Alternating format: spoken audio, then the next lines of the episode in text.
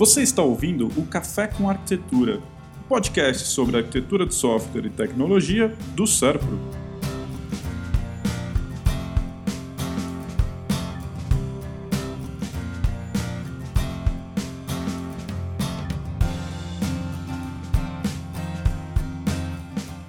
Hoje a gente vai falar sobre o Vue, e eu tô bem empolgado com essa conversa porque acompanhei meio de longe a concepção desse produto e eu fiquei muito impressionado com o resultado que atingiram. É algo muito diferente de tudo que eu já vi, bastante inovador e eu tô super curioso para conhecer um pouco mais sobre os detalhes de como conseguiram atingir esse objetivo. Então, vamos lá ver com quem que a gente vai conversar.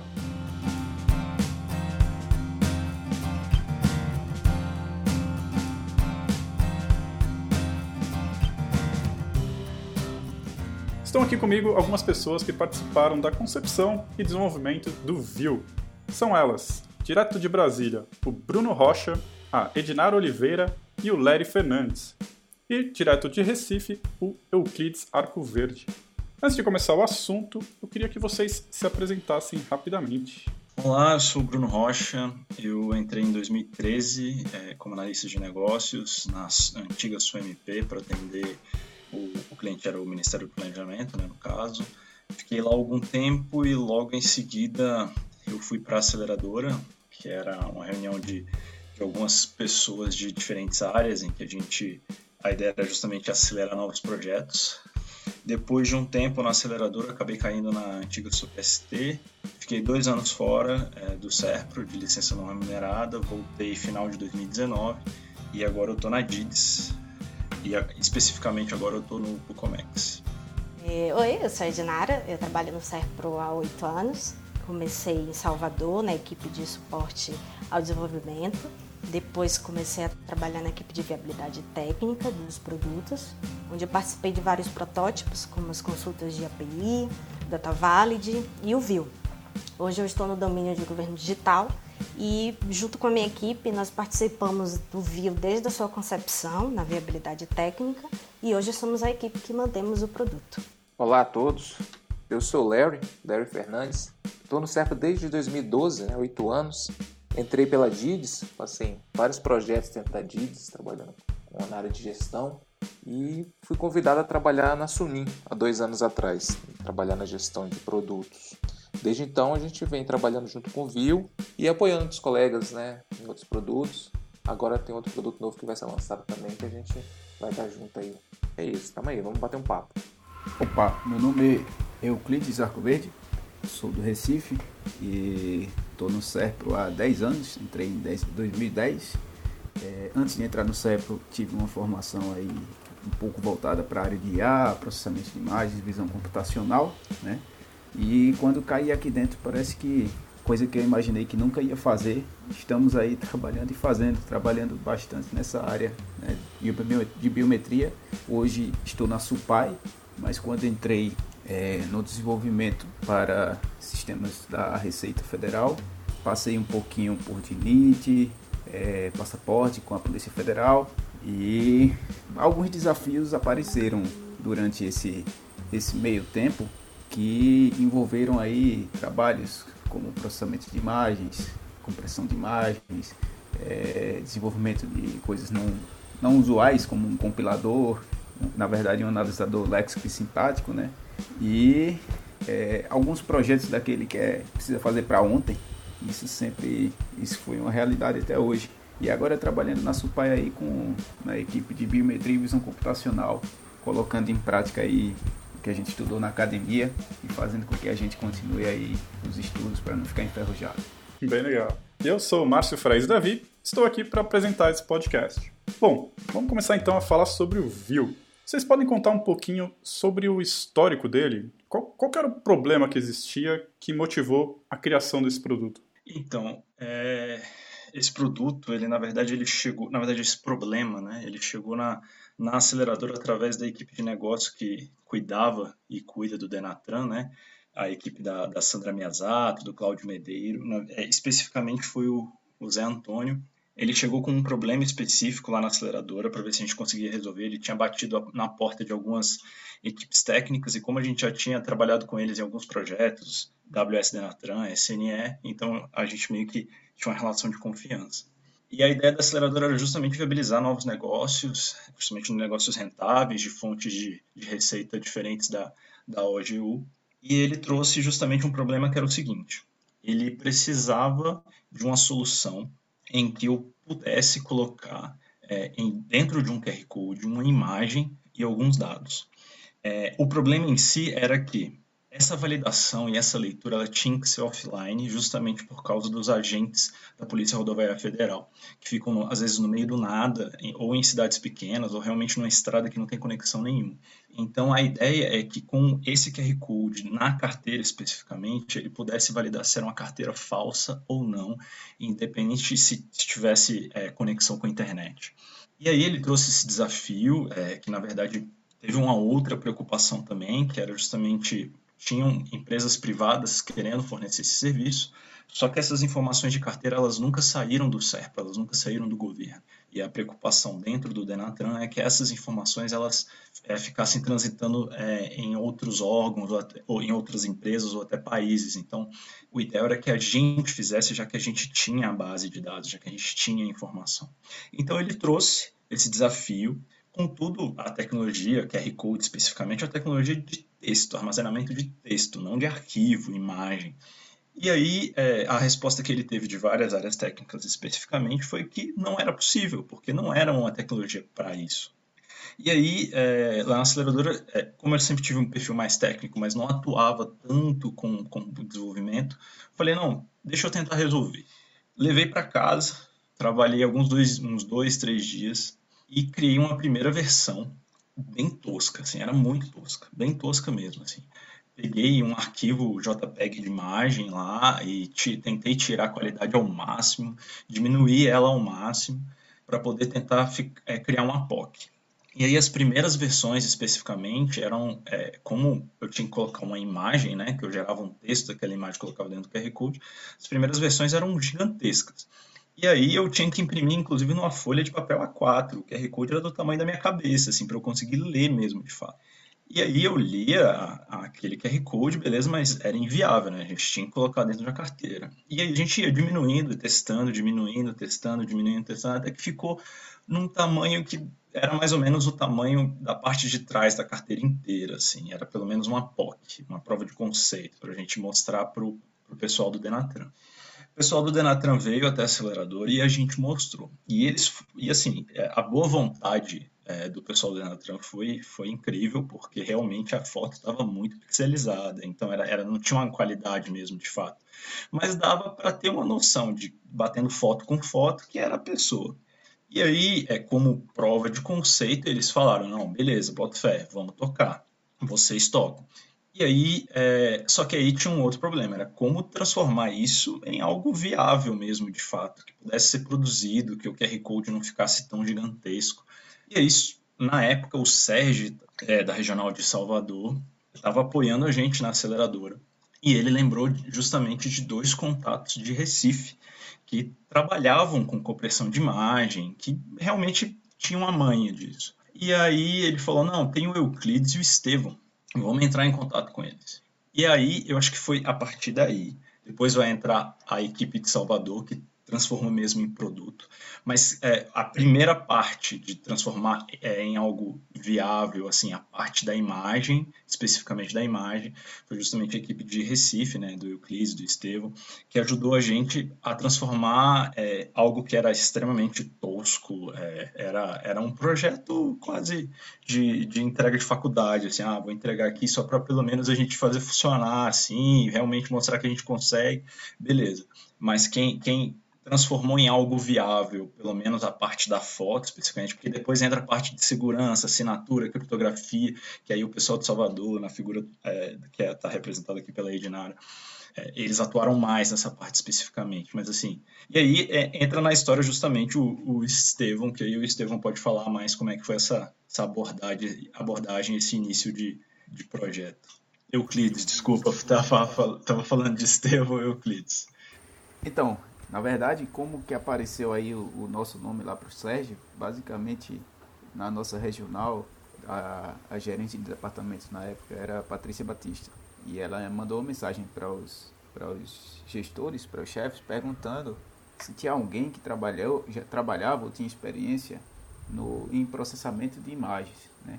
Aí eu respondi, ó, isso aqui eu já, já brinquei um bocado aqui durante faculdade, fiz iniciação científica, mais ou menos voltado para essa área e tal. E o Estevão também tinha trabalhado com. estava fazendo mestrado na época com compressão de vídeo.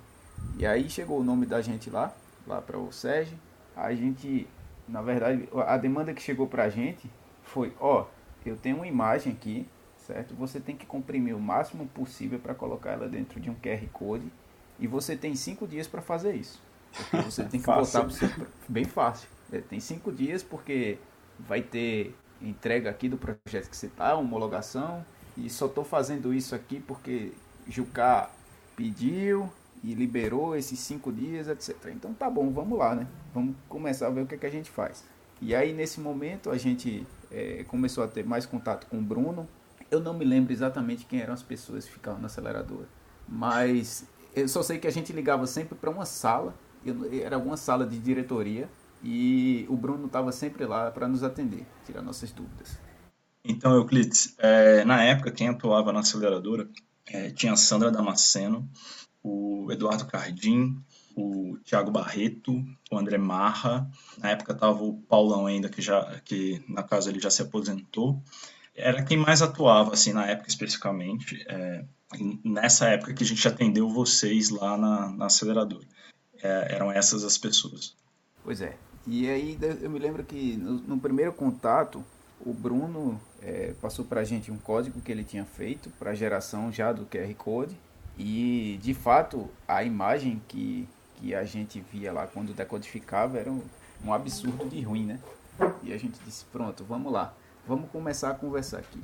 E a gente começou a pegar algumas imagens né, que, que o Bruno estava utilizando e a gente via que as imagens mesmo ruins para Dedel, elas variavam de tamanho de, de 10 kilobytes até 2,5 kilobytes.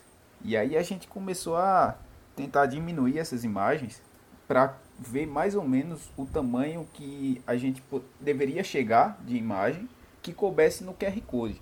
Se eu não me engano, nessa época é, logo que chegou para a gente, o objetivo era diminuir o tamanho do QR Code impresso para 2,5 por 2,5 centímetros, ou era 3 por 3 porque era o que o Denatran queria para utilizar no verso né, da carteira de motorista para imprimir esse, esse QR Code. E aí a gente começou a trabalhar em termos de descobrir qual seria um, um número mágico de tamanho né, em bytes que a gente conseguiria é, trabalhar para inserir essa imagem dentro do QR Code e que ele se tornasse legível para, para as câmeras que a gente tinha na época. Eu não me lembro exatamente o ano, mas eu acho que isso aí deve ter sido em 2005, 2006, Bruno? 2015. Dois, é, 2005 eu não estava nem no certo. 2015, 2016. É. Isso. E aí, é, a gente achou um número mágico lá de mais ou menos de entre 400 e 600 bytes daria para a gente imprimir alguma coisa que era legível. Lembrando que lá em 2015 as câmeras dos celulares elas eram é, ainda não eram tão boas quanto hoje em dia, só dos celulares mais dos celulares mais top, né? E aí a gente começou a pensar, eu sentei lá com o Estevam e disse, ó oh, Estevam, o problema é que a gente tem que resolver é isso aqui. Esses caras estão querendo colocar a imagem aqui dentro até então a gente nunca tinha pensado em inserir nada que não fosse texto né, no QR Code. Na época o QR Code era basicamente utilizado para, a grande maioria das vezes, para resolver esse tipo de problema, apontar para um link né, e, e, no link ele fazer a validação e trazer esses dados. E aí vendo lá com o Estevam, a gente começou a estudar é, diversas técnicas né, de, de compressão, esquecendo um pouquinho o JPEG. E aí fomos fazendo é, testes com as imagens que nós tínhamos. Nós tínhamos cerca de, para essa POC que a gente fez, cerca de 30 imagens diferentes, de 30 a 40, se não me engano. E a gente foi fazendo compressão lá nas imagens e tal. E a gente chegou a, a um algoritmo que a gente, em média, essas, essas imagens que a gente utilizava para teste, a gente conseguia diminuir elas para entre 400 e 500 bytes. Então, vê só, uma imagem que estava bem distorcida lá no JPEG com 10K, a gente diminuía para 500 bytes. E ela não ficava tão distorcida quanto a compressão utilizada lá inicialmente pelo Bruno e pela equipe dele lá no, no JPEG. Teve um momento que a gente, a gente não conseguiu, na verdade, é, chegar nesses 500 bytes, e aí a gente criou um fluxo no algoritmo que aumentasse o tamanho do, do bloco né, para compressão. E aí ele, ele conseguia chegar aos 500 bytes. A gente fazia um teste do tamanho é, do arquivo que era gerado em um determinado, em um determinado momento. Se ele fosse maior do que 500 bytes, a gente aumentava o tamanho do bloco. É, isso aí causava, de fato, uma, um certo desconforto né, é, na imagem final decodificada, mas não tanto quanto a gente tinha na versão inicial lá do JPEG. E aí, esses resultados, salvo engano, a gente obteve já no quarto dia, não foi, Bruno? Chegou na segunda, eu acho que na quinta-feira, no início, na metade da quinta-feira, pela manhã, a gente já enviou para vocês aí a primeira versão que a gente tinha. Foi, foi por aí. E aí a gente sobrou um tempinho, entre aspas, né? E a gente começou a perguntar, se perguntar aqui, e também mandar essas perguntas pro pessoal da aceleradora. E, cara, e os dados vão ficar abertos? Vamos criptografar, vamos criptografar isso aí? vamos usar algoritmo de chave elíptica para isso, etc. E a gente começou a utilizar, entre aspas, o, o tempo que restava, né, um dia e meio, para levantar algumas sugestões, até pensando em, em produto, né, em viabilizar o produto com segurança também. E eu acho que daí para frente aí a, a, aquilo que era só uma, uma pergunta se é viável tornou realidade, né? Tornou um, a possibilidade de fato de ter o produto dentro da especificação que o Denatran queria naquele momento. Muito legal ouvir essa história de vocês, assim, porque eu acompanhei um pouquinho, bem de longe ali, a história de vocês, e eu lembro o dia que eu recebi uma mensagem do meu líder perguntando se isso era possível. E a pergunta foi mais ou menos isso, né? Ah, é possível colocar uma imagem dentro de um QR Code? E a minha resposta na hora foi, não, não dá, não, nem impossível fazer isso, assim, é inviável, o QR Code não foi feito para isso, vai ficar um QR Code gigantesco, e assim, e depois eu fiquei sabendo, né, fiquei algum tempo sem ouvir mais a respeito desse produto, e depois eu fiquei sabendo que estava sendo feito e eu tive a oportunidade de testar ali, logo no começo, quando veio os primeiros QR Codes ali para o time do Denatran, e eu fiquei muito impressionado, assim, eu lembro que eu li com o meu, meu celular muito rápido, assim, e realmente a qualidade da, da foto né? Ela fica um pouquinho distorcida, mas eu conseguia reconhecer a pessoa ali e achei sensacional, um produto muito bacana. E acho que muita gente tem um pouco de dificuldade de entender assim, né, o, o quão complexo e o, o quão inovador é esse produto assim, né? Porque quando você pega o aplicativo de vocês, parece um simples leitor de QR Code, né? Então, ah, estou lendo aqui o QR Code da, da, minha CNH ou da minha placa do meu veículo aqui, não sei quais mais documentos que, que existem aí com, com QR Code, mas parece ser uma coisa tão simples, né? Ah, estou lendo o QR Code aqui e eu trabalho um pouco né, com, com o time da, da carteira digital de trânsito e às vezes eu vejo o, a usuária final lá na ponta reclamando, até falando, ah, é, muito legal, mas a foto do QR Code poderia ter uma definição melhor, assim, né? Mas essa pessoa não, não tem noção, assim, do, do trabalho que é, né? E de quão inovador e é o produto de vocês, assim, vocês sentem isso também? É, como, é, como é que é isso, assim, para vocês?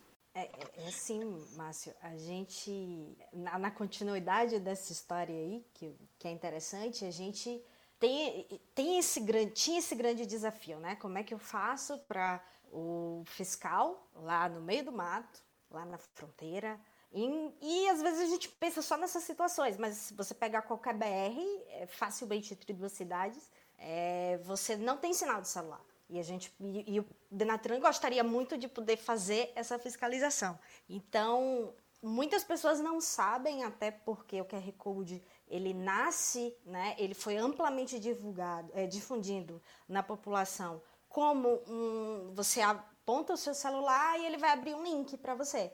Então, algumas pessoas acreditam que até hoje acham que elas estão fazendo isso, quando na verdade ela está fazendo uma leitura offline daquela, daquele documento.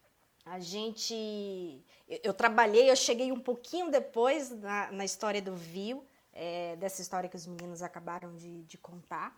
E aí a gente recebeu esse projeto, né, que já tinha sido lapidado pelo Bruno, pelo, pelo Euclides e pelo Estevam, e, mas ainda era um método MEN, com o desafio, olha, a foto já está lá dentro, é, eu consigo 2,5, 3,5, mas agora eu quero todos os outros dados da carteira e a gente tem que ter uma maneira de que isso seja seguro.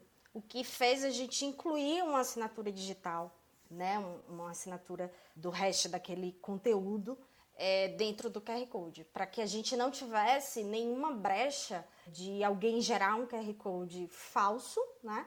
É, e tentar induzir que aquele QR Code era verdadeiro. Então hoje a gente foi trabalhar em cima disso e chegamos ao ponto que a gente teve que dizer, olha, chamamos o Denatran, né, para conversa e a gente teve que dizer, olha só, é, com foto, todos os dados e, e uma assinatura de segurança, a gente não tem como é, fazer o QR Code do tamanho que vocês desejam. Então, o Denatran foi muito solícito novamente, foi feita uma nova resolução e começamos a imprimir os, os, os testes, né? passamos a fazer os testes com o QR Code impresso dentro da CNH. E muitas pessoas questionavam exatamente não só a qualidade da foto, mas por que, que esse QR Code é tão grande? Por que ele não é pequenininho? E a gente sempre né, teve que fazer as explicações do quão difícil tecnicamente era colocar a quantidade de informação que tem dentro e o mais precioso do, do View. Né? É, a gente traz a segurança e traz um QR Code totalmente offline. Então, tudo isso foi um desafio e a gente sabe que nem todo mundo consegue ter esse alcance, né? As pessoas sempre perguntam, mas o QR Code, eu, eu queria um QR Code de, de um centímetro por um centímetro. Aí a gente diz, ok, mas com foto é, a gente não vai conseguir fazer uma leitura legal. Hoje a gente tem celulares de ponta que fazem, sim, né, uma leitura de um, de um QR Code muito granular. Quando o QR Code tem muitos dados, a gente diz que ele é um QR Code muito granular. É, mas o produto ele é para a população brasileira, ele é para todo mundo. Então eu não posso exigir que o cidadão tenha, tenha um top de linha da Samsung ou top de linha da Apple. Né? Então eu tenho que, que ter um QR Code que seja de fácil leitura para uma gama muito grande de dispositivos. E o produto, pelo que eu estou entendendo, assim, nasceu com esse viés né, de ser uma coisa usada ali para uma fiscalização, né, um órgão do governo fiscalizando, mas que nem você falou, na verdade, é, hoje o View está disponível nas lojas né, da, da, Apple e do Android. Qualquer pessoa, qualquer cidadão pode baixar o aplicativo e utilizar. E ela pode utilizar para ler o próprio QR Code da, da própria CNH, mas ela também pode conferir outros documentos, né? Então, se eu tenho um estabelecimento e uma pessoa entra ali com, sei lá, CNH digital dela, utilizando a carteira digital de trânsito, através do aplicativo de vocês, ela consegue fazer essa conferência offline, né? E são várias camadas ali de segurança que, que é muito interessante, assim, né? Eu acho que, não sei se todo mundo consegue sacar isso, né? Que, que o QR Code ali, por estar assinado digitalmente, é basicamente impossível eu fazer um outro QR Code com outros dados ali, né? Fazer um, sei lá, alterar a minha idade, fazer qualquer coisa do tipo, é basicamente impossível porque está assinado digitalmente. E ainda tem a, além disso, tem essa camada de segurança a mais que vocês conseguirem embutir a foto ali então, mesmo que eu pegue um QR Code de outra pessoa e faça um documento igualzinho, se ela não tiver as mesmas características físicas minhas, provavelmente eu vou ser barrado ali. Se eu tentar, sei lá, se um menor de idade tentar entrar num bar, uma coisa assim, né? É muito interessante esse produto. É, não, inclusive, Márcio, é, o, o, principal objetivo era de fato transformar o, a carteira em si em uma carteira segura, né? Porque tinha aquele processo de falsificação utilizando laminação, que era justamente eu substituir a foto, eu, eu, eu substituir a foto de uma CNH específica com dados específicos com a minha foto, por exemplo, a foto de um fraudador. E isso passava. Então, assim, é, basicamente com a inclusão do QR Code, é, um acréscimo de um custo muito pequeno na produção especificamente, para cada carteira, obviamente, né?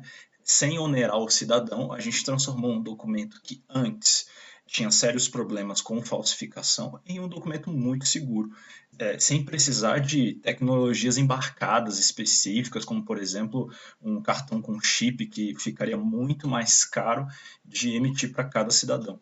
Então, eu acho que isso é um ponto principal. Assim, a gente conseguiu transformar um documento que antes tinha sérios problemas de segurança especificamente em um documento seguro sem onerar o cidadão, o que é fantástico. E, E essa, esse exemplo que você deu, né, que a população tem usado, eu passei por uma situação, eu estava de férias e estava com meu esposo, a gente foi alugar um carro numa empresa e na hora do cadastro, né, eu percebi que ele pegou um celular, fez a leitura do QR Code, disse ok e começou a fazer o cadastro é, para a liberação do carro e tal. E aí eu perguntei assim, não, você faz a leitura desse, desse, dessa imagem aí? Ele, sim, eu sempre faço, a gente utiliza aqui toda, toda a carteira que tem. E aí ele abriu, viu, me mostrou, viu, me mostrou como é que funcionava. muito bom. E foi, foi muito legal, assim, eu, eu não disse para ele, eu não me identifiquei, porque para mim, de fato, foi uma grande surpresa. Eu, eu fiquei muito feliz é, de ver o produto sendo usado por uma empresa e uma empresa que de fato precisa certificar que aquele documento é verdadeiro e a pessoa me dando aula ali de como é que usava o Vivo. Foi, foi uma experiência bem gratificante. E sabe o que é engraçado, Edinara? É porque assim, eu passei por uma situação muito igual, sabe? E a gente vê que o produto realmente ele tá tomando corpo, né? Tá, tá sendo bem disseminado, principalmente nessas empresas de locação de carro, né? Não, então assim, não está sendo utilizado só na fiscalização, um dos comentários que vocês fizeram aí, que eu achei até bastante interessante, é essa questão da, da população é, saber né, como utilizar o QR Code. Né? Realmente, Edinara, a, a questão do, hoje em dia do cidadão olhar para o QR Code e pensar que é só um link, ela tem que ser desmistificada, né? Porque, e a gente tem que fazer um trabalho em cima disso, pelo menos no View. Eu, a gente até enxerga isso como, como um trabalho futuro, sabe? Esse ano foi difícil para a gente até essa questão da pandemia dificultou que a gente pensasse algumas coisas de, de marketing para venda, né? Todo mundo sabe por quê. Mas é uma das coisas que a gente tem pensado também nessa desmistificação, sabe? Para a gente tentar que se torne mais comum a utilização do, dessa tecnologia. É, e outro, outro mito aí já falando é atrelar o View especificamente somente a CNH. E aí o Larry vai poder falar melhor, mas é, o View ele começou com a CNH especificamente, produto, a ideia é que a gente conseguisse colocar QR codes similares em outros tipos de documento, em outros tipos de identificação, tanto tanto de pessoas como de produtos até. E aí o Larry vai poder falar até justamente dessa amplificação, da utilização do View fora da CNH, o que é sensacional, porque aí a gente já está tomando inclusive outros países.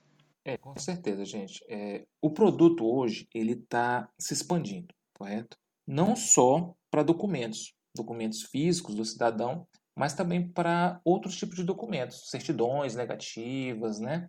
O governo ele vem adotando fortemente o, o padrão do nosso QR Code e eu recebo contato constantemente de, de órgãos para que a gente tenta, tente fazer POCs, né? É, para que tenha o documento que eles emitem tenha uma validade. Porque assim, como é que a gente enxerga hoje a tecnologia? Ele é um validador do documento, ele ele dá integridade, ele valida que aquele documento é real, assim como a CNH. Quando você faz a leitura de uma CNH, é, você comparando a leitura do QR Code, né? Comparando a leitura com o documento físico ou com o documento digital, você tem a certeza que aquele documento é real. Isso tem ajudado aonde hoje? Tem ajudado nas fronteiras, porque a, a intenção do, do Denatran é disseminar isso para outros produtos dele mesmo. Isso a gente pode citar o Emplaca, né, do emplacamento da, das placas Mercosul.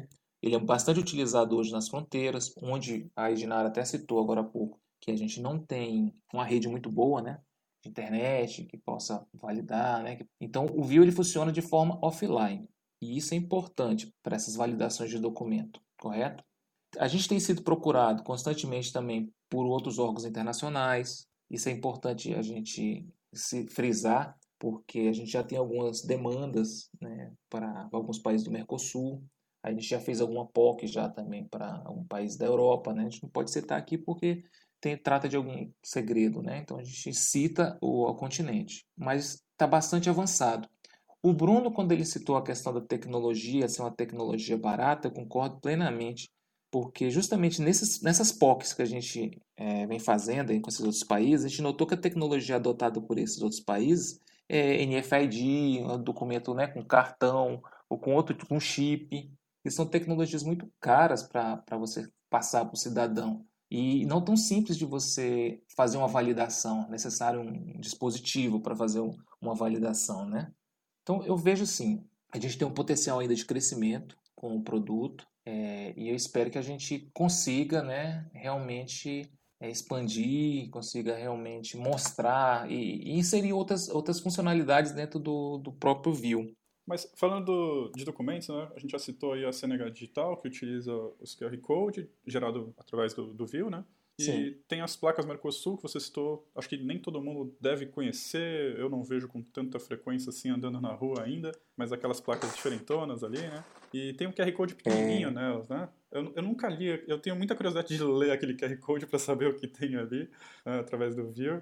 E tem outros documentos de, de vocês tem. já em produção? Tem, a gente está com a STN, o Tesouro Nacional, contratou a gente para emissão de certificado, certidão negativa de alguns documentos. E a gente está com POC para outros três ou quatro documentos que a própria STN publica, né?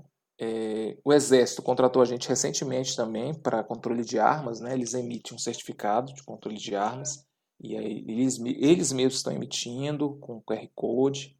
A gente tem o nosso próprio produto do CERPO, que é o ProID, que possui também o, o certificado digital ali dentro. A gente tem alguns, algumas, é, algumas POCs, né? alguns projetos futuros para a área aeroportuária, é, entendeu? Então, existem outros, existem outros, tá? Tem o CAUC também, tem o CIGEP, que está que tá na carteira da, do servidor público.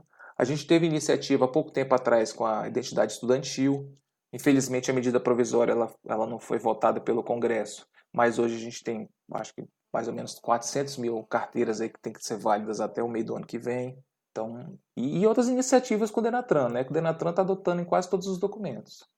Ô, Márcio, é, voltando um, um, pouco só no assunto da placa, é, coincidentemente, quando eu voltei da minha licença, um dos trabalhos que eu peguei, eu acabei caindo de novo no Viu, coincidentemente, com a equipe da Edinara, a equipe da Amanda, do Danilo, do Geraldo, do Emerson, é, do Hugo. E é, coincidentemente veio a demanda da gente é, implementar a tradução do app.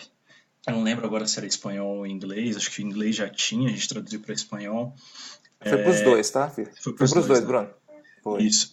Aí, é, isso é, é, bem gratificante, porque, assim, as pessoas às vezes não associam, né? Mas, pô, é, é, o, é, um, é o aplicativo que verifica os dados de veículo na hora que você lê o QR Code de uma placa Mercosul. Então, você está em Buenos Aires, você está em Montevidéu, sabe? Você está em Assunção, enfim, pode citar vários aqui. Então, é, é, é muito gratificante porque um, um usuário no, no, meio da Argentina vai poder validar uma informação de um veículo fazendo a leitura do QR Code de uma placa Mercosul. Então, é, é de um produto que surgiu na CNH, ele começar a ter essa dimensão sair do país e ajudar, pelo menos, nessa integração entre os países do Mercosul é sensacional. Imagina um pouquinho mais, Bruno. Imagina a gente ir para o exterior e apresentar nossa carteira e chegar lá fora, o cara faz a leitura e ele vale como um passaporte.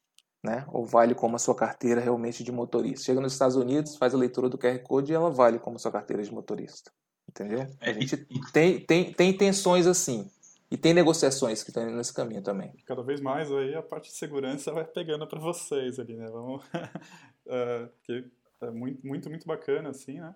Mas quanto mais é utilizado, quanto mais divulgado, uh, imagino que muitas pessoas teriam interesse, né, em quebrar essa esse QR code, ser capaz de, de gerar, né, documentos falsificados, né? Imagino que isso tenha um, um valor grande assim né, no mercado né, de falsificação tudo mais, assim.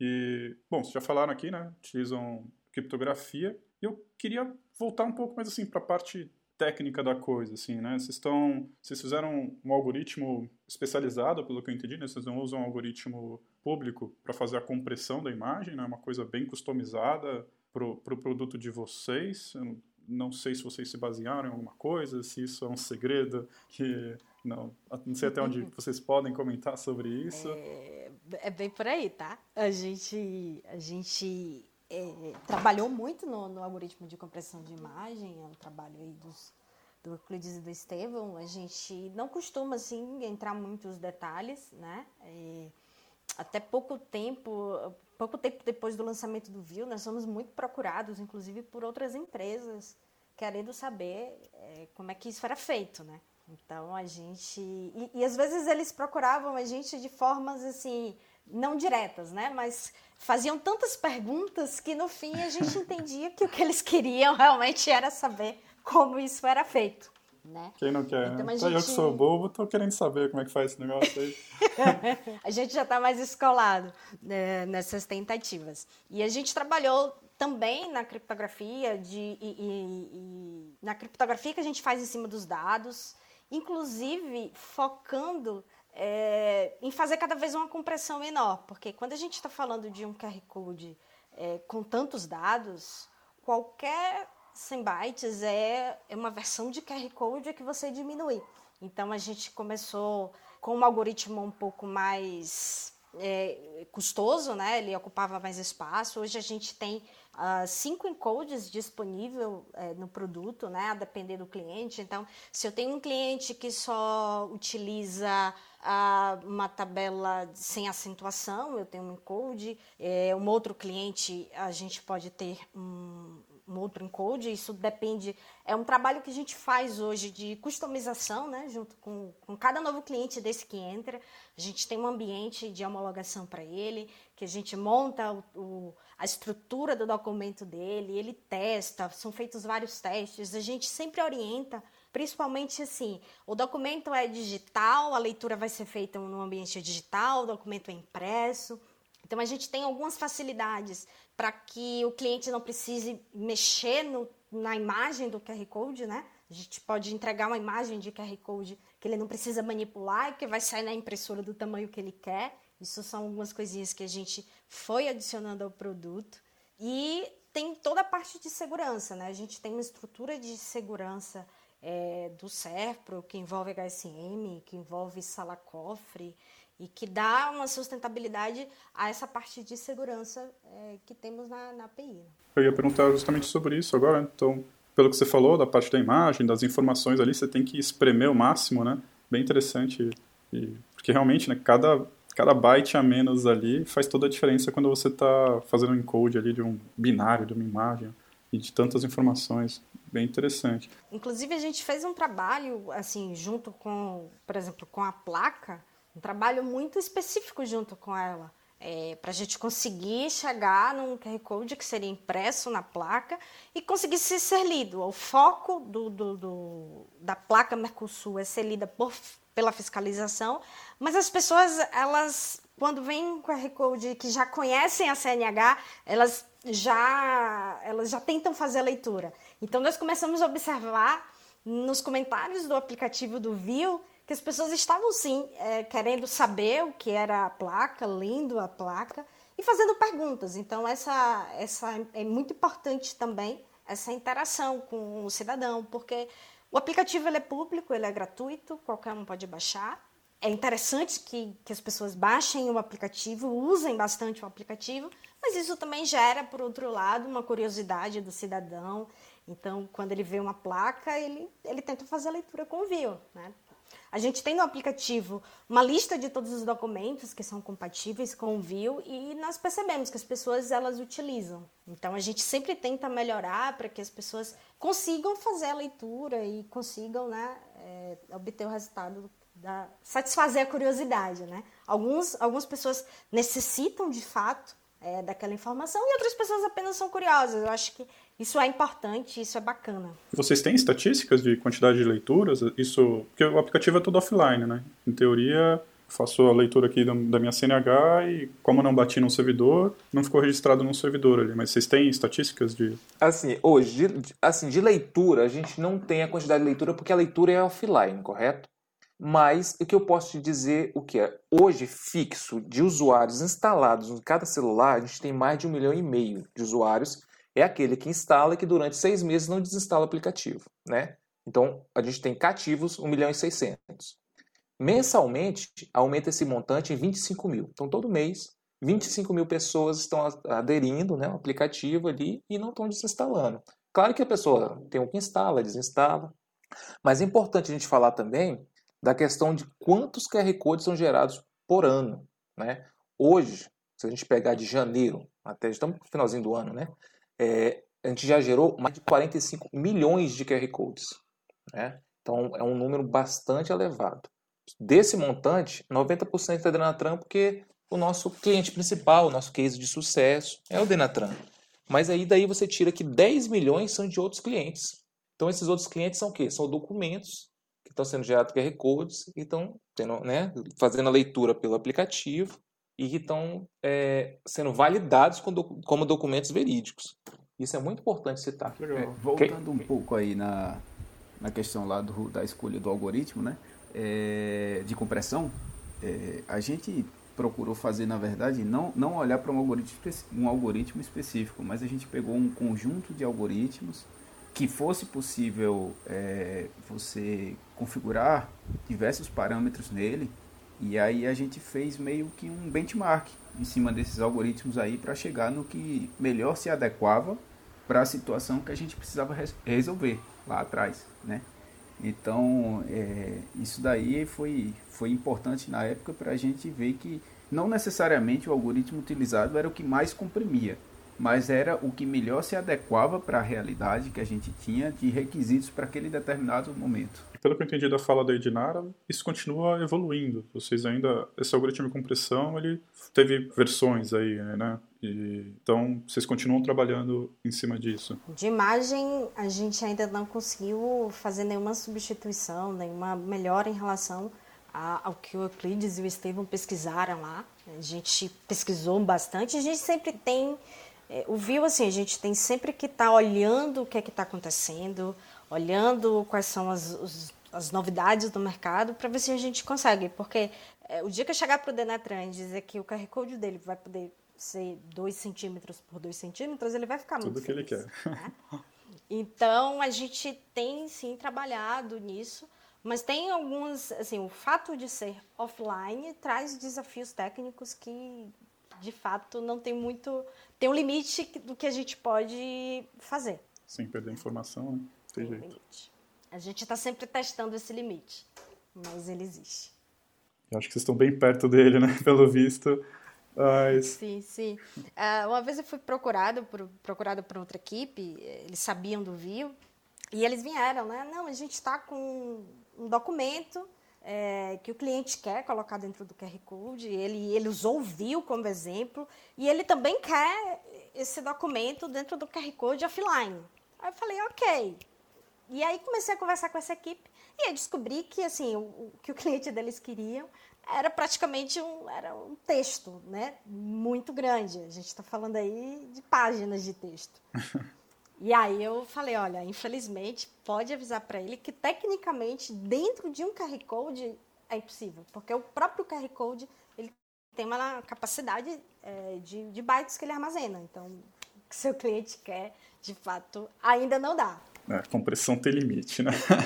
e assim, esse assunto que a Dinara está trazendo agora, ele é importante até para de venda, sabe? Porque normalmente é, a gente vai vender e a pessoa que vai comprar, o cliente, ele entende que toda a informação que vai estar no documento vai estar dentro do QR Code. E assim, Edinara, que é a nossa tutora, vou falar assim, tutora mesmo do Viu, porque ela tira todas as dúvidas técnicas que a gente tem e aí a gente foi, e a gente está direcionando dessa maneira agora, né? É, o QR Code tem que ter linguagem, pontos de marcação, na verdade, para validar o documento.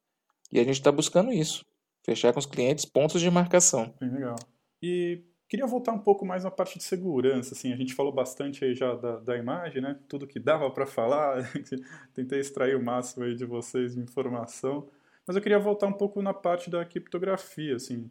No final das contas, assim, a parte da criptografia é o que dá a validade mesmo, assim, né? E é o que é muito bacana, assim, porque uh, se não fosse isso, seria inviável, por exemplo, criar carteira digital de trânsito, assim, que essa parte do QR Code é fundamental para que o produto fosse viável. E acho que é outros produtos aí também, né? E essa parte de criptografia é essencial, né? E eu queria explorar um pouquinho mais, assim, não sei até que ponto vocês podem, né, novamente falar publicamente aqui, como é que vocês fizeram isso. Uh, acho que foi a Edinara já comentou alguma coisa sobre HSM, sala cofre, mas acho que talvez nem todo mundo esteja familiarizado o que é o HSM. Eu, pelo menos, conheci recentemente, e não conhecia antes de, de entrar no Serpro. Vocês podem falar um pouquinho, tanto o algoritmo, né? Se vocês puderem falar alguma coisa sobre como é que é feita, de fato, porque é um desafio também você conseguir assinar e essa assinatura não aumentar demais o tamanho do, do arquivo final, né, do, do binário de vocês e, consequentemente, aumentar o tamanho do QR Code. Imagino que isso também tenha sido um desafio, encontrar um algoritmo de criptografia que fosse seguro e, ao mesmo tempo, né, não, não aumentasse demais o QR Code de vocês. Queria que vocês contassem um pouquinho sobre esse processo e, em seguida, também eu queria saber aonde foi parar essa chave aí, né? Eu já sei a resposta, que é o HSM ali, mas queria que vocês comentassem um pouquinho para o pessoal, assim, porque essa chave de criptografia, ela é essencial, né? Se alguém conseguir pegar ela e encostar nela, uh, acredito que pode potencialmente criar, né, replicar ou criar QR codes com dados falsificados. Assim. Hoje gente é, é interessante o que você falou porque de fato, né, depender de do algoritmo que você utilize, é, a gente tem um QR code mais granular ou não. Ah, inclusive essa foi uma das últimas é, alterações que a gente fez na, na codificação, foi passar a usar curvas elípticas e a gente teve o momento de fazer isso porque a gente tinha que ter no lado de, do, do, cliente, né, do decodificador, é, do, do, do, mobile, é, uma velocidade nessa comparação de criptografia que fosse correspondente, né? Então, assim, a, a tecnologia para fazer a, a, assinatura com curvas elípticas, ela já existia antes é, da gente poder validar que pudesse ser feito da maneira como fazemos, que é offline, no dispositivo. Então, isso foi é, uma evolução que a gente fez e que trouxe esse ganho da diminuição do, da granularidade do QR Code. É, a gente, para prover né, essa segurança, hoje eu acredito que estamos usando é, as ferramentas que temos de mercado mais é, seguras. Né? Nós usamos o, o HSM, é um hardware seguro, é um hardware que é homologado pelo ITI, então o SERPRO ele possui um hardware seguro, o ITI faz a chancela de que esse hardware ele pode ser um emissor né, de assinaturas. Então, não é apenas um produto que o SERPRO tem e é apenas reconhecido a sua segurança dentro do SERPRO. Existe um organismo é, no Brasil responsável por essa homologação, por essa validação. E pela validação, inclusive, de onde esse dispositivo está, né? esse dispositivo ele não é acessível, não tem acesso externo, então tem toda uma, uma cadeia de segurança que o SERPRO segue para armazenar o HSM dentro de uma sala cofre e esse processo é inteiramente auditado pelo ITI, que é a autoridade máxima em criptografia, em assinatura digital, em certificado digital no Brasil. É, nós temos o VIO é um produto que provê toda essa esse arcabouço de segurança, né? Não é uma chave de usuário final, não é um servidor comum, é um hardware específico dentro de uma sala cofre e que tem auditorias dos órgãos regulamentadores desse tipo de hardware no país. E como é que funciona a parte da assinatura mesmo? Assim, eu não conheço muito sobre criptografia, estudei lá na faculdade, aquela coisa de chave público-privada, né? Aquelas, aqueles algoritmos clássicos, RSA, esse tipo de coisa. Mas, assim, duas perguntas, assim, é, não sei até que ponto dá para falar, assim, qual que é o tamanho da chave e... Uma outra curiosidade é, depois de assinado, esse documento cresce muito em, é, em termos de percentual, assim, você tem ideia? Você cresce 20%, 10%? Ele dobra de tamanho? Como é que funciona essa parte? Eu, sabe que eu nunca fiz essa conta, Márcio? é que depende muito. É... Aí tem vários aspectos, né? A imagem ela tem uma variação. A gente não diz, é, não tem um número fixo. Olha, toda imagem que eu recebo aqui, ela vai ter 400 bytes. Esse número não é fixo. O número de dados e a compressão que a gente faz de dados também não é fixo, né? Existe uma variação é, entre quantos bytes a gente vai usar para armazenar todos esses dados. E a assinatura, ela vai ocupar, depender do documento, ela pode ocupar mais do que 50%, inclusive, do tamanho. Tá? É, a gente usa. E, e, o mais importante, até, assim, a gente, como. A RSA é um dos algoritmos, a gente usa alguns algoritmos é, mais modernos, e é isso que a gente vai pesquisando também as validades dos algoritmos, tamanho de chave, tudo isso influencia, e aí eu não vou entrar muito em detalhes aqui do que a gente utiliza, mais importante é todo o esquema de segurança que tem para a gente fazer a assinatura. Todo algoritmo, toda assinatura simétrica, você tem uma garantia de que a chave privada, é, determinada chave privada fez aquela assinatura. Quando você tem um, um toda uma estrutura, toda uma infraestrutura para garantir a segurança daquela chave privada, é, você quanto, quanto maior, mais segura for o armazenamento da sua chave privada, mais seguro você tem, é, mais segurança você tem no produto. E aí é o grande lance do View. A gente tem uma infraestrutura de segurança do SERPRO, o SERPRO é referência em segurança, é, e nós usamos hoje o que tem de mais seguro dentro do SERPRO, dentro da infraestrutura do SERPRO. Conforme você falava, eu estava pensando aqui também, né, que hoje em dia a CNH estava durando acho que 5 anos, agora acho que vai subir para 10 anos, uma coisa assim. Então, assim, o QR Code que você está gerando hoje, daqui a 10 anos, o view vai ter que ser capaz ainda de ler aquilo e falar que é válido, né? Uma responsabilidade ali bem pesadinha assim nas costas de vocês, né? A gente tem algumas estruturas, a gente trabalha muito com metadados dentro do view, inclusive para gerir, né? É, gerir troca de chaves, gerir é, que documentos a gente vai usar, que chave a gente vai usar para determinado documento. Então, tudo isso já foi previsto. Inclusive, a gente é, ter essa estrutura né, para essas mudanças que a gente sabe que vai acontecer. Quando a gente fala em, em, em, assinatura, em chave, a gente sabe que elas são atualizadas, a gente tem um período para atualizá-las e a gente já tem todo o arcabouço para continuar validando.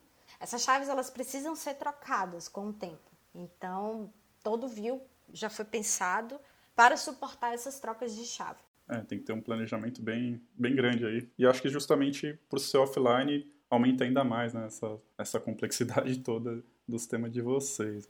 E acho que uma curiosidade que algumas pessoas podem ter, e eu tenho também, é em relação ao próprio aplicativo. Assim, a gente está falando aqui bastante né, da geração do QR Code, do QR Code, né, do HSM, da compressão da imagem, do assinatura ali. Mas e o aplicativo de vocês? Assim, eu acho ele super bonitinho, assim, eu, eu gosto bastante dele, é super simples de utilizar, né?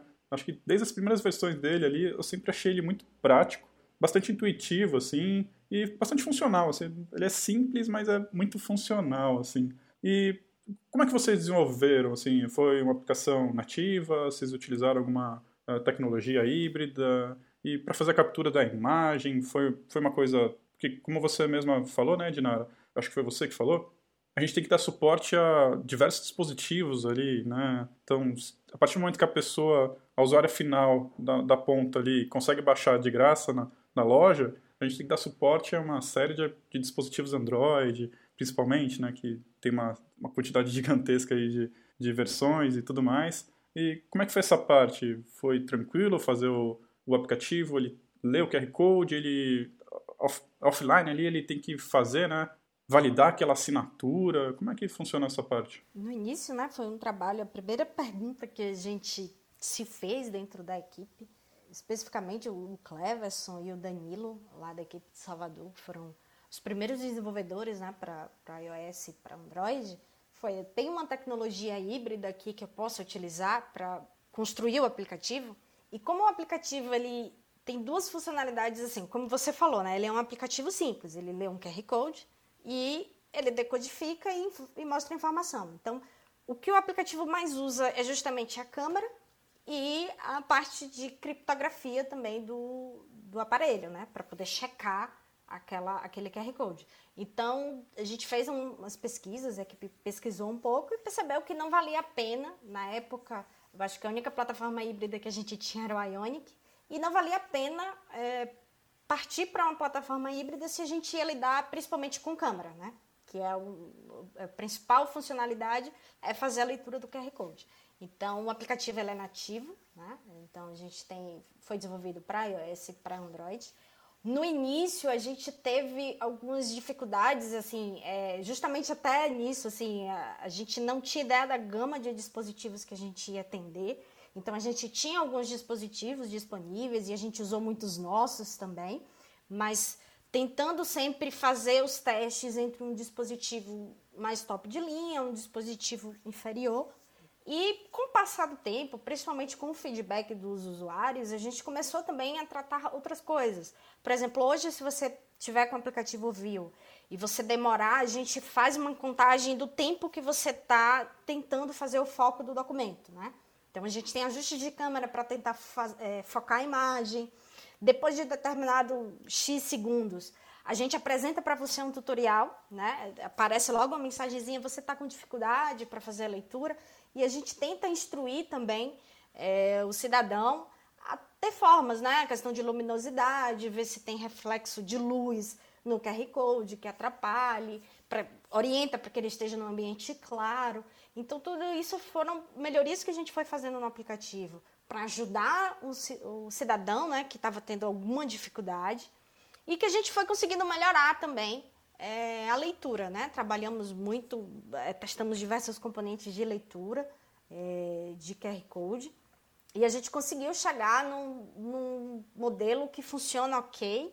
Ah, se o cidadão tiver um salário muito inferior, ele pode ter alguma dificuldade, ele pode demorar um pouco mais. E tudo isso a gente tentou explicar de uma maneira bem simples é, no tutorial. Né? Tem algumas coisas que a gente tentou também é, na página do produto, porque uma outra questão que era muito repetida né, na loja era por que não salvava os dados da carteira. Né? E as pessoas queriam, faziam a leitura e esperavam que quando voltasse no aplicativo, os dados da carteira dela estivessem ali.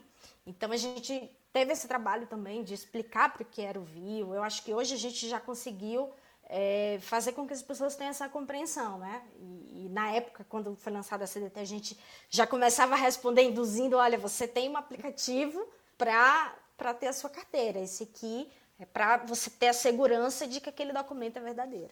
É, acho que é difícil, né, das pessoas entenderem tudo isso, porque eu, pô, sou formado na área e a gente consegue entender, né, o que é uma assinatura digital e tudo mais, assim, mas passar isso para as pessoas que estão ali na ponta, que nem a gente já falou várias vezes no episódio, né? já estão acostumadas a ler QR Code para outras funcionalidades. De, ah, vou ler o QR Code vai me apontar para um site. Ah, vou ler o QR Code e, sei lá, vou efetuar um pagamento aqui. Mas são coisas muito diferentes. Assim.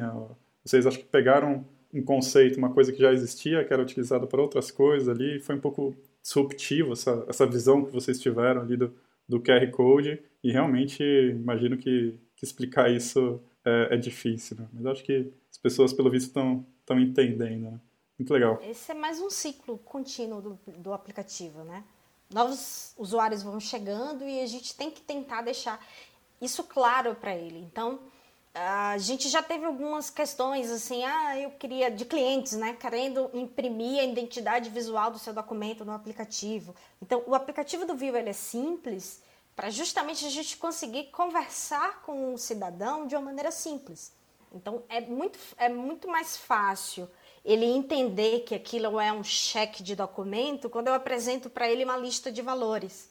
Né? Quando, eu não, quando eu mantenho uma identidade visual do View, que é o que a gente é, prezou no aplicativo. Tenho identidade visual do View, então ele começa a visualmente entender o que é uma um aplicativo do CDT e o que é um aplicativo do View. Ele entende que tem funcionalidades diferentes. Né? Quando a gente lida com o aplicativo, a identidade visual do produto, a identidade que se apresenta é muito importante, porque isso vai marcando. Faz uma associação. A identidade ali, né? visual né? do produto é importante porque isso vai marcando ali para o cidadão. Olha, esse, esse verdinho aqui eu já sei o que é. E se não fosse produto de vocês, assim, provavelmente o meu dia a dia de trabalho seria muito diferente, porque boa parte do tempo eu atuo na carteira digital de trânsito e ela utiliza o QR Code do View e eu acho que seria basicamente inviável ter, ter esse produto se não fosse esse trabalho de vocês, assim, né? Não sei se talvez a gente tivesse que realmente fazer todo esse trabalho que vocês fizeram só para conseguir gerar a carteira digital de trânsito, né? Sei que o produto nasceu ali no, com essa finalidade, como vocês contaram lá atrás, mas ele, pelo visto, está se expandindo e, poxa, muita coisa está nascendo graças ao trabalho de vocês. Né? É, o, o ele foi um precursor direta, direto e indiretamente. Né? Quando eu falo direto é porque, justamente, sem, sem a tecnologia do QR Code, a tecnologia embutida, criada pelo CEP, do QR Code, não seria possível hoje a gente ter a CDT, ter de fato um documento virtual que a gente consegue usar com validade jurídica, que a gente consegue é, mostrar numa blitz e o guarda realmente, opa, beleza, tranquilo, eu aceito esse documento virtual. Inclusive é um precursor para outros documentos fora de SERPRA, mas quando a gente fala SERPRA, e quando eu falo do indireto, é que na época, por causa do VIL e de outras negociações, a gente trouxe, teve a base unificada de fotos né, da carteira de motorista. E sem essa base de fotos, a gente não teria hoje, por exemplo, o Data Valley de BioValley. Óbvio, a tecnologia a gente teria, mas uma fonte segura para a gente validar que aquela pessoa que está fazendo aquele aquela validação biométrica é ela mesma, a gente não teria essa base segura. Então, essa base segura ela veio dessa época. E aí, quando a gente fala, é, e aí não só da Vale, de BioVale, de CDT, e aí a gente teve o CPF digital, que utiliza também é, essa validação, o próprio meu Gov, que por trás utiliza o DataValid. Então, assim, o Viu ele foi a base de uma série de produtos que hoje são produtos de sucesso. O DataValid é um produto de enorme sucesso, utilizado por empresas privadas para poder ter a garantia é, no cadastro do usuário, né, ou do seu profissional que atua naquela plataforma especificamente. Então, o Vue ele é um precursor para uma série de projetos e ele foi o primeiro grande projeto autônomo. Quando eu falo autônomo, ele veio do zero mesmo, assim, muito diferente de alguns outros projetos que a gente ajudou na aceleradora, que a gente transformou algo que tinha numa cara de produto. O, o, o Vue não, ele foi realmente uma criação assim de, várias áreas. Você pega Recife, Salvador, Brasília, né?